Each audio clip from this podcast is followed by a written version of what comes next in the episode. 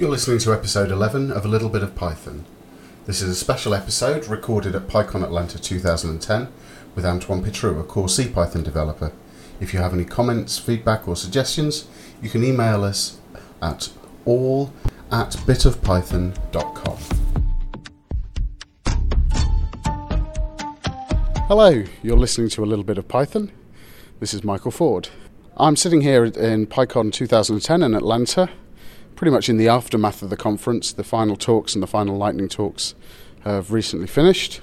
And I'm sat downstairs in a virtually empty hallway with Antoine Pitrou. Now, Antoine is one of the core CPython developers, but he's a name that um, my guess is that um, not a huge number of uh, of you will have heard of. One of the, the interesting things about this conversation is you get to see, um, certainly for the Python world, all these famous people. You get to sort of see Guido and chat to Guido. There's Alex Martelli wandering around, Raymond Hettinger, Brett Cannon. All of these folk are sort of pretty well known in the Python world. But uh, as is often the case, uh, a, lot of the work behind the scenes with, with developing Python is done by people who um, maybe don't sort of make themselves known quite so much. And, and Antoine is one of these guys. He's uh, in the last year been one of the, the top three committers to core CPython.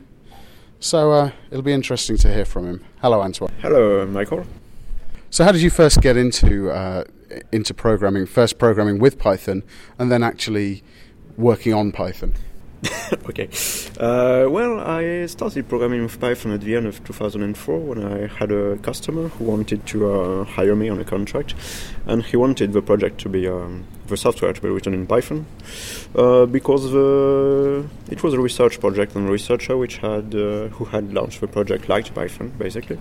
So uh, I had to learn Python for a couple of weeks before starting that project, and I quickly fell in love with the language because it's uh, quite an elegant language, quite uh, simple syntactically, syntactically, and uh, and very well well designed and uh, well conceptualized uh, semantically. So this project was a project um, was a um, how to say a peer-to-peer uh, virtual world project that is a, a, virtual system where there is no centralized uh, storage of data. Each node in this uh, peer-to-peer world has knowledge of its neighbors, and so the um, consistency of the world doesn't exist as a whole in a centralized place. It's just uh, built uh, incrementally. And so this project was written in Python with Twisted and WX widgets. And uh, yes, this is how I started programming in Python. Since I had fallen, fallen in love with the language, I, uh, I decided that uh, not only my following projects should be done in Python, but that one day I will start contributing, or try to contribute to the language. So I, uh, I started uh, picking up some bugs on the tracker and uh, proposing patches and so on. So did you find it easy to get involved with actually developing Python? Uh, yes and no. Uh, contributing patches is easy. Uh, getting in to the getting in the community is not so easy when you are not a fluent English speaker. There is quite a culture of restraint and politeness, which is not easy to get when you uh, don't have the necessary uh, vocabulary. So you think Python programmers are restrained and polite? Uh, I'm not sure if uh, individually restrained and polite, but there's an, an atmosphere in the community which uh, fosters this kind of attitude. So that so that's kind of made you feel like um, it was a bit hard to get in because you didn't want to go against the sort of community norms, as it were. Yes. Okay, yes. that's interesting to hear. Yeah. So when did you actually get the commit rights to, to Python? Uh, I got the commit rights uh, nearly two years ago. I think it was uh, almost at the beginning of summer 2008. That was, uh, I said, I'd say roughly uh, six months after I started uh, really contributing. Wow, and what sort of things have you worked on? Oh, I've worked on a range of things. I've worked quite a bit on Python 3, more than the 2.x branch. I've worked on, um, together with another French guy called Amaury Forgeot d'Arc, I uh, rewrote the uh, I.O. library of Python 3.0, which was written in pure Python. We wrote it in C. So that's it. Uh, so, so the big move from 3.0 to 3.1, a, a, big part of that was, was about having the, the faster I/O layer in C, yeah. and you, you did a good chunk of that, did you? Yes, I got a I did a good chunk of that, yes. Wow. Wow. Um, yes, and I uh, also worked on uh, a new implementation of a global interpreter lock, which I didn't remove uh, unless uh, what uh, most people would have hoped. But uh, the goal was to uh, fix some uh, glaring inefficiencies in the implementation of this GIL.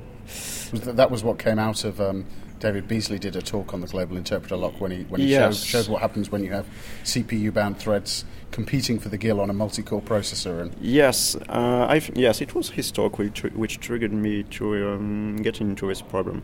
Uh, at first, I had a mixed feeling about his talk because it it looked uh, uh some numbers looked really outrageous, and when you uh, tried to run them on the Linux, it was not so bad, but and right, so, so, it's particularly it was particularly a problem for MacOS, which is what Dave runs.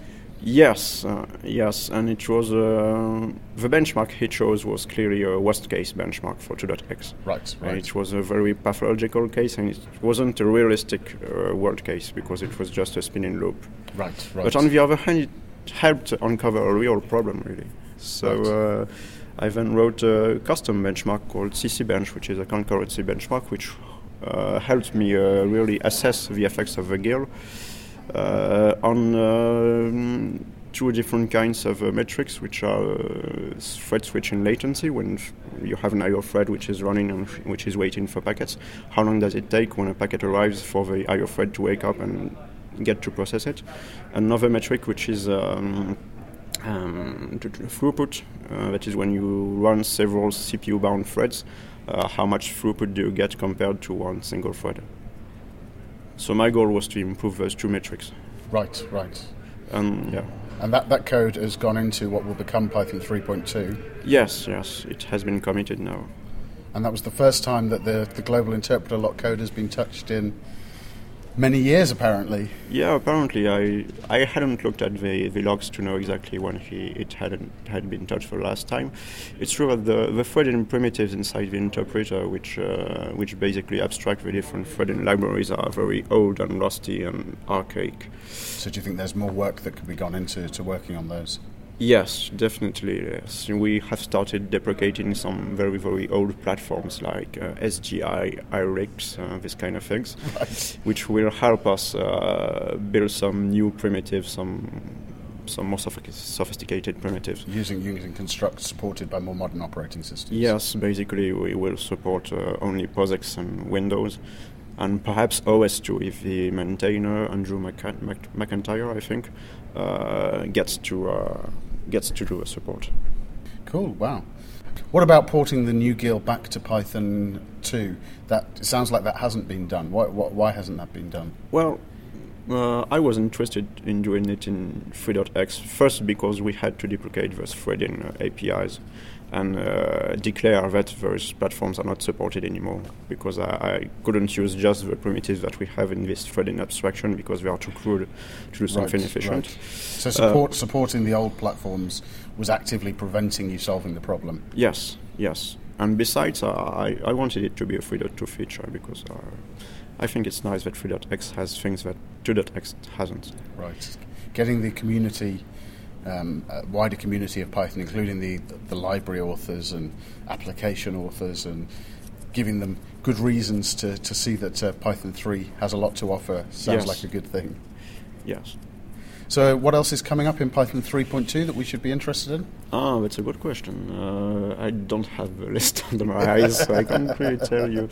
Uh, for, the, to, uh, for now, it doesn't have a lot of features. It's, it's still a while away. For, at the time we're recording this, who knows when people will actually be listening to it? But yes, uh, Python yeah. 2.7 comes first, and then late, later in 2010 is the idea is that yeah, 3.2 will with come out. with a moratorium too, there's uh, obviously less uh, core language changes.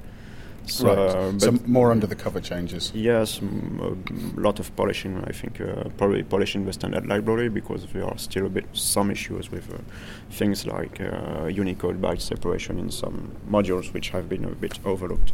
Right, right. The, the move to um, to an all Unicode for yeah. has has a lot of API implica- implications, which really need to be yes. worked through the standard library. For example, the email module is said to be bro- a bit broken in Python 3.x. And so which, which module, sorry? The email module. So, how have you found PyCon 2010? Is this your first? Um, yes, it's uh, my US first PyCon? PyCon. Yes. Have you have you enjoyed it? Yes, uh, it's quite uh, pleasant to meet all these people, which I had never met before for, for most of them. Um, yeah, yeah, it's quite enjoyable. It's, um, which which talks have you been to? What what sort of things have you particularly? Enjoyed? Well, uh, I've been to the GIL talk, obviously. uh, I had to see what he had to, to say about it and about how work. exactly he was talking about it. Uh, what I have seen, I have discovered uh, Pynie, which is the Python implementation of a parrot, right? Which is directly tar- targeting Python 3, which is a good thing. I think that's the two most uh, interesting talks. Uh, well, the two talks which which interested me. Uh, what about on Le- Laden Swallow? What are your, your thoughts about that and bringing C into the language? Oh well, I'm not opposed to C. Uh, it's not the most elegant language, and it's obvious that, like many people, I would like for PyPy to succeed and perhaps one day become the reference implementation, but right, it seems right. to be uh, quite far from, from now. It was really interesting to see because um, PyPy has been around for many years, and when it, when yeah. it first came out and they first talked about bringing a JIT into Python, there was a lot of excitement in the community. Yes. And then seemingly nothing happened for several yeah. years. But but this year they've presented and they've actually shown sort of real real world benchmarks, not just sort of trivial numeric benchmarks. You know, running sort of chunks of applications and uh, where they're actually sh- starting to show a speed improvement. So I think this year again, the Python community is starting to get excited again about PyPy. Yeah, yeah, yeah. That's the problem with projects who get very late. There are some psychological barriers because yeah. people yeah. are a bit bored. okay, it's been great to talk to you, Antoine. Thank you very okay, much. Thank you, Michael.